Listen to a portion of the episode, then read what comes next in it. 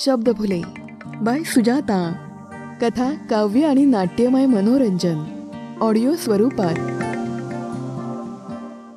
नमस्कार शब्द फुले. या आपल्या पॉडकास्टवर चौऱ्याण्णवव्या भागात मी सुजाता आपलं मनापासून स्वागत करते. आज आहे तीस सप्टेंबर इंटरनॅशनल पॉडकास्ट डे. आंतरराष्ट्रीय पॉडकास्ट दिनानिमित्त सर्व पॉडकास्टर्सना आणि श्रोत्यांना मनापासून शुभेच्छा. मराठी रसिकांनी मराठी पॉडकास्ट ऐकून जास्तीत जास्त कॉन्टेंट तयार करण्यासाठी मराठी पॉडकास्टर्सना प्रोत्साहन द्यावं हीच मनोमन प्रार्थना. तुम्ही शब्दफुले यूट्यूब चॅनल जर सबस्क्राईब केलं नसेल तर लगेच करा. कथा आवडल्यास लाईक करा. कमेंटमध्ये आपला मूल्यवान अभिप्राय कळवा. शब्दफुले पॉडकास्ट जर तुम्ही फॉलो केलं नसेल तर लगेच करा. तुमच्या मोबाईलमध्ये असलेलं कोणतंही म्युझिक ॲप ज्यावर तुम्ही गाणी ऐकता उदाहरणार्थ Spotify Apple podcast Gaana dot com Jio Saavn Amazon music Wynk music Audible Storytel यापैकी कोणतंही ॲप तुम्ही वापरत असाल तर तिथे शब्दफुले फॉलो करा आणि स्टार रेटिंग्स देऊन मला प्रोत्साहन द्या. आज आपण ऐकणार आहोत अनुत्तरित या कथेचा दुसरा भाग. या कथेचे लेखक उमेश तुपे यांनी कथेविषयी त्यांचे विचार मांडलेत ते आपण जाणून घेऊया. प्रथम मी सर्वांचे मनपूर्वक आभार मानतो. ते यासाठी की आपल्या सर्वांमुळे काकणं ही कथा सर्वाधिक डाउनलोड होणाऱ्या कथांमध्ये प्रथम क्रमांकावर आहे. आणि शब्दफुले पॉडकास्टचा तर मी विशेष ऋणी आहे. कारण ती त्यांनी इतक्या सशक्तपणे आणि प्रभावीपणे आपल्यासमोर जिवंत केली. काही दिवसांपूर्वी एक फोटो माझ्या पाहण्यात आला होता. बहुधा आपण सर्वांनीच तो पाहिलेला असावा. मृत्यूच्या दारात उभी असलेली एक अत्यंत कुपोषित मुलगी आणि तिच्या मरणाची वाट पाहत असलेलं गिधाड. कुणालाही विचार करण्यास प्रवृत्त करणारं असं ते चित्र होतं. केविन कार्टर या आफ्रिकेतील पत्रकारांनी ते छायाचित्र काढलं होतं. त्यासाठी त्याला पुलितझर हा मानाच पुरस्कार देखील मिळाला होता. पण दुर्दैवानं तीन महिन्यानंतर त्याने आत्महत्या केली. त्याच्या आत्महत्येस कारणीभूत ठरलं होतं ते हे चित्र. मग त्याने आत्महत्या का केली? तो आणखी काही करू शकला असता का? की माणूस म्हणून फक्त निमित्त मात्र असतो आपण? मग हे असे प्रश्न मला भेडसावू लागले. आणि त्यातूनच माझ्याकडून अनुत्तरित ही कथा लिहिली गेली. खरंच उमेशजी विचार करायला लावणारी गोष्ट आहे. Thank you Umeshji. अनुत्तरित ही कथा दोन भागांमध्ये आहे. आज आपण ऐकणार आहोत अनुत्तरित या कथेचा दुसरा भाग. तुम्ही जर या कथेचा पहिला भाग ऐकला नसेल तर शब्दफुलेचा त्र्याण्णववा भाग जरूर ऐका आणि मग ऐका हा भाग. ऐकूयात. कथा अनुत्तरित. लेखन उमेश तुपे. आवाज सुजाता. त्याने डोळे उघडले तेव्हा तो समोरील दृश्य पाहून अचंबित झाला. एका भल्या मोठ्या उंच शिळेवर कोरीव काम केलेल्या दगडी आसनावर एक हडकुळा मनुष्य सिंहाचा मुखवटा घालून बसला होता. त्याच्या दोन्ही बाजूनी वरती जाण्या येण्यास दगडी पायऱ्या कोरलेल्या होत्या. त्या प्रत्येक पायरीवर हिंस्त्र प्राण्यांचे मुखवटे धारण केलेली माणसं हातात दगडी हत्यारं घेऊन बसली होती. आपण आता जिवंत नसून एका दुसऱ्याच जगात आलो आहोत असं त्याला वाटलं. तोच त्याच्या उजव्या पायाच्या मांडीतून एक प्रचंड कळ निघाली. त्या सरशी त्यानं खाली पाहिलं. मधोमध असलेल्या एका दगडी स्तंभाला आपल्याला बांधून ठेवल्याचं त्याच्या लक्षात आलं. पण अशातही आपण जिवंत आहोत याचं त्याला समाधान वाटलं. इतक्यात एक जटाधारी मनुष्य तिथे आला. त्यानं त्या दगडी सिंहासनावर बसलेल्या प्रमुखाला दोन्ही हात हलवत वाकून नमस्कार केला. त्या सरशी शांत असलेल्या वातावरणात एकाएकी उत्साह संचारला. कसलीशी वाद्य जोरजोरात वाजू लागली. दगडी पायऱ्यांवर बसलेली माणसं तातडीने उभी राहिली. आपल्या हातातील दगडी हत्यारं उंचावत ती जयघोष करू लागली.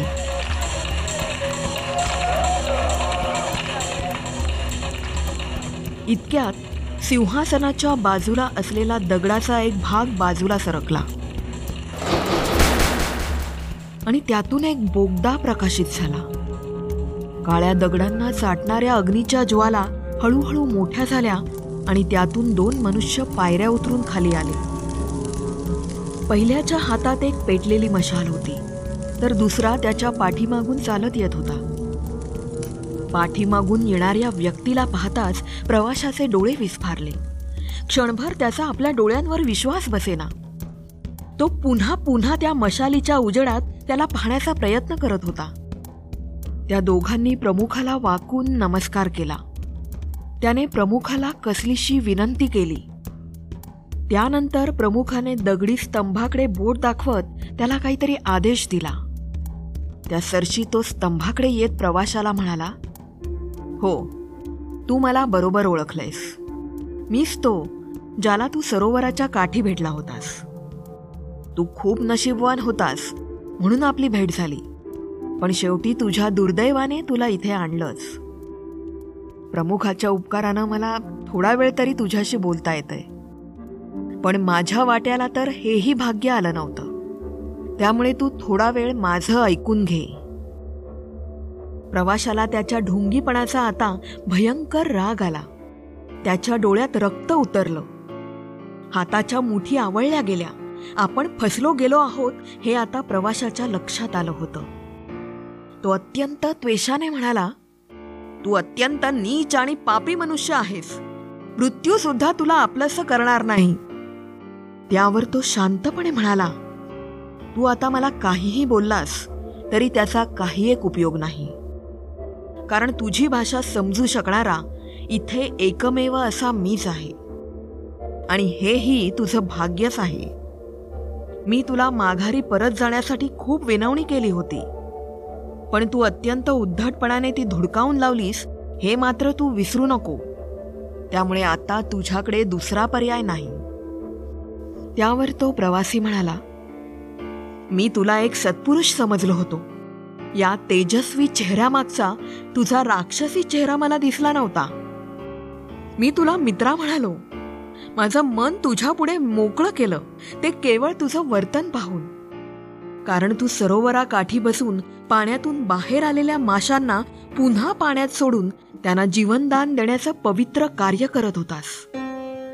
आणि त्याचबरोबर एक रंगीत खडा त्या खड्यांच्या ढिगाऱ्यात टाकत होतास. त्या रंगीबेरंगी खड्यांचा ढीक पाहून तू हे कार्य कित्येक दशकांपासून करतोयस असं मला वाटलं. आणि दुसरीकडे मी एका मुलाचे सुद्धा प्राण वाचवू शकलो नाही याचं शल्य माझ्या मनात कित्येक दिवसांपासून सलत होतं. या भावनेनं मी अत्यंत व्यतीत झालो होतो. तेव्हा मला माहीत नव्हतं की तू केवळ मला फसवण्यासाठी हे सारं करतोयस. आता मात्र त्याचा संयम सुटला.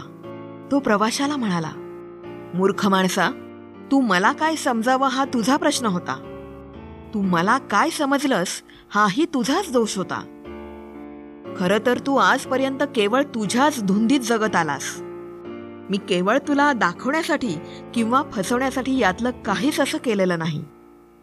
मी नेहमीप्रमाणे आजही तिथे मासेमारी करण्यासाठीच गेलो होतो. जे काम मी वर्षानुवर्ष इथल्या लोकांसाठी मच्छीमार म्हणून करत आलोय.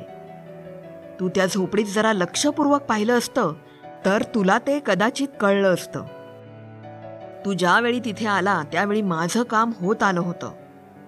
मला केवळ एका छोट्या माशाची आवश्यकता होती.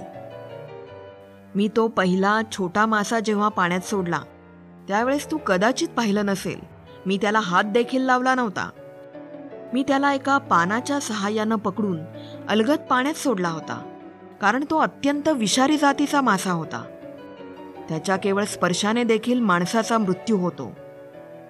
आणि ज्यावेळी माझ्या गळाला लागलेला तो मोठा मासा मी पाण्यात सोडला त्यावेळी मला इतक्या मोठ्या माशाची आवश्यकता नव्हती. गरजेपेक्षा जास्त माशांची शिकार करणं इथल्या धर्माच्या विरुद्ध आहे हे कदाचित तुला माहीत नसेल. आणि त्या खड्यांचं म्हणशील तर त्या खड्यांच्या सहाय्यानं मी माझी वेळ मोजत होतो. कारण आज इथल्या देवतेची जत्रा असल्यानं मला वेळेत पोहोचण्याचा प्रमुखाचा आदेश होता.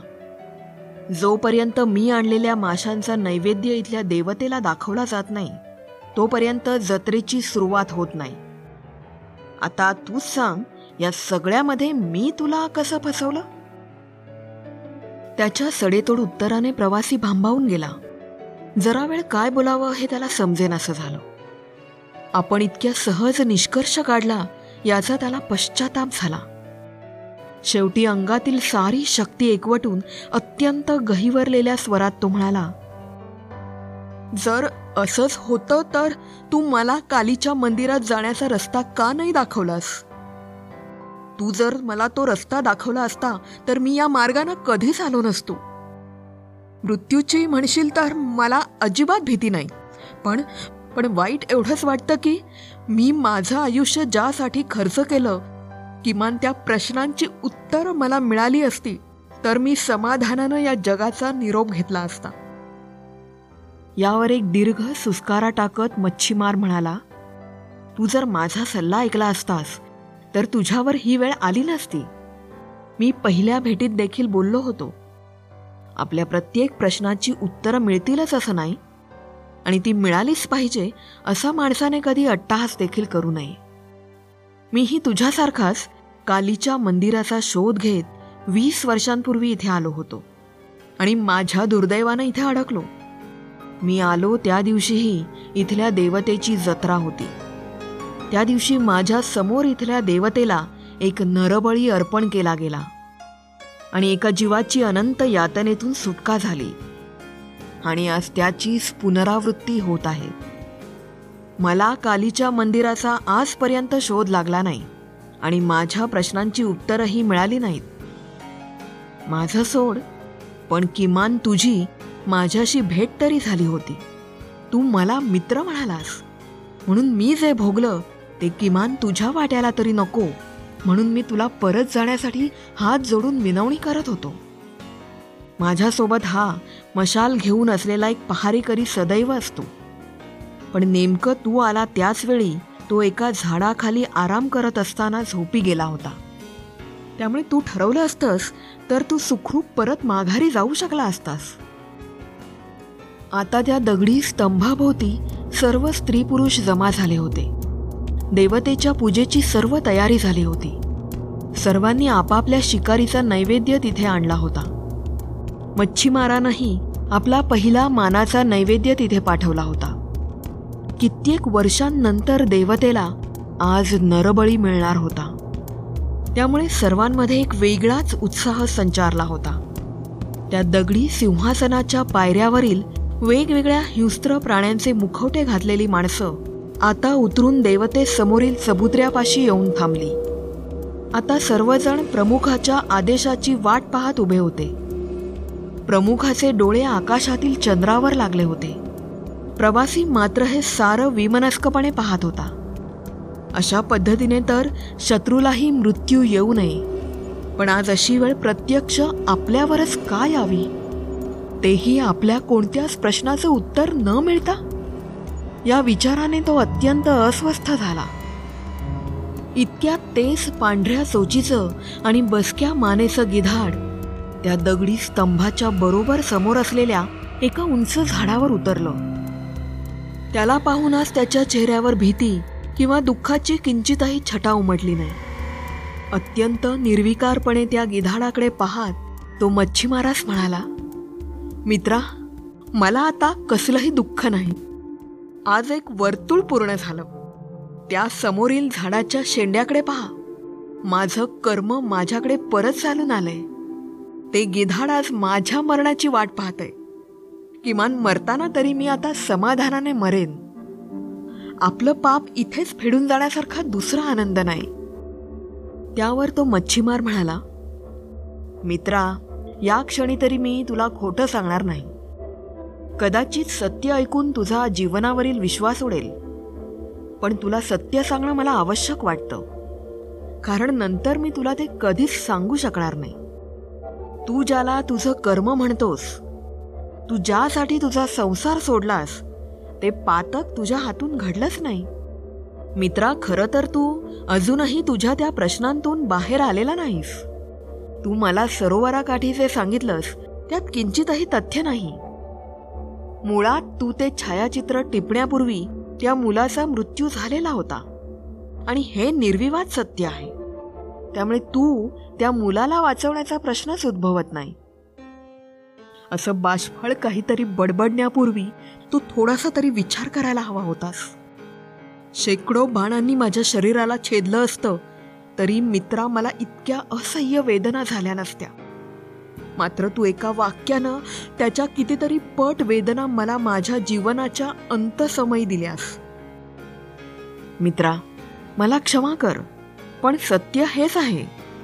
मी ज्या भागातून आलोय तो भाग निसर्गाने अतिशय समृद्ध असा होता. त्यामुळे सगळ्या पक्ष्यांचे अत्यंत छोटे छोटे बारकावे मला माहीत आहेत.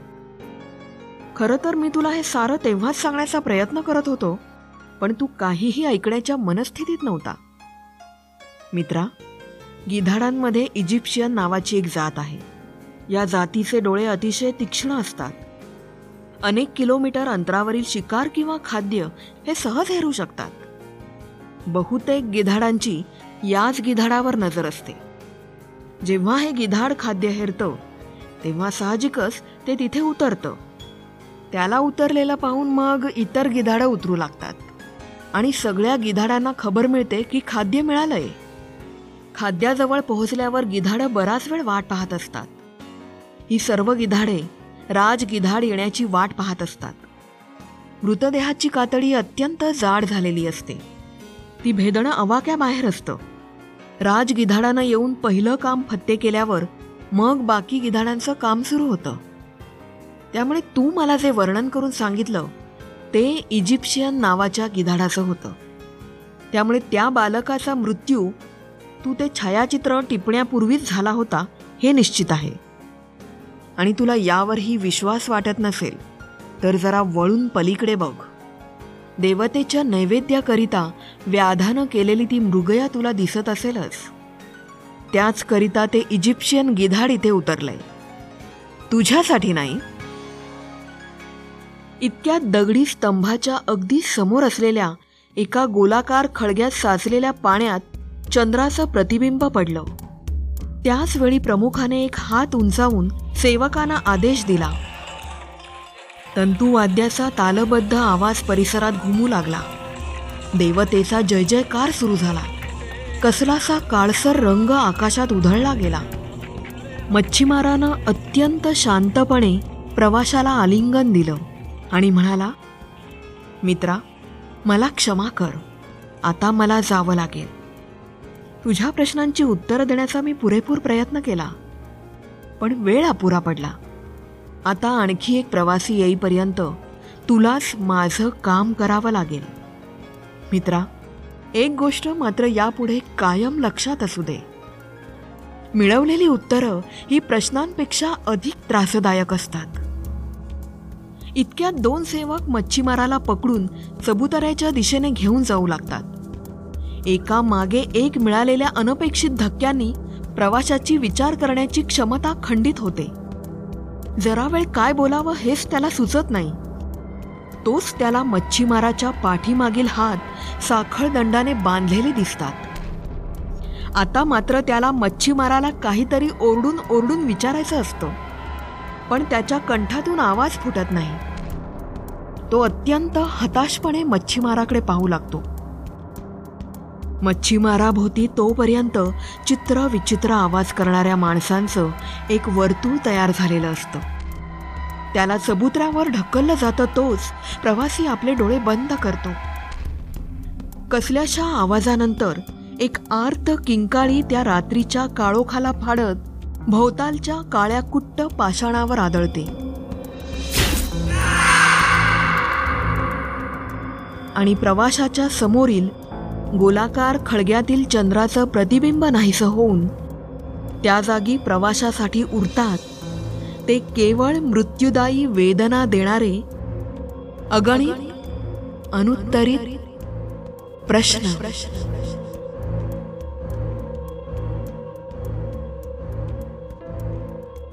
कथा अनुत्तरित. लेखन उमेश तुपे. आवाज सुजाता. कशी वाटली ही कथा? तुम्हाला जर ही कथा आवडली असेल तर नक्की लाईक करा कमेंट करा शेअर करा. अशाच प्रकारच्या कथा तुम्ही लिहित असाल तर मला जरूर पाठवा. शब्दफुलेवर सादर करायला मला नक्की आवडतील. तर ह्या मनाला स्पर्श करणाऱ्या रोमांचक कथेबरोबर मी सुजाता आपला तुर्तास निरोप घेते. पुन्हा भेटू एका नव्या कथेसह.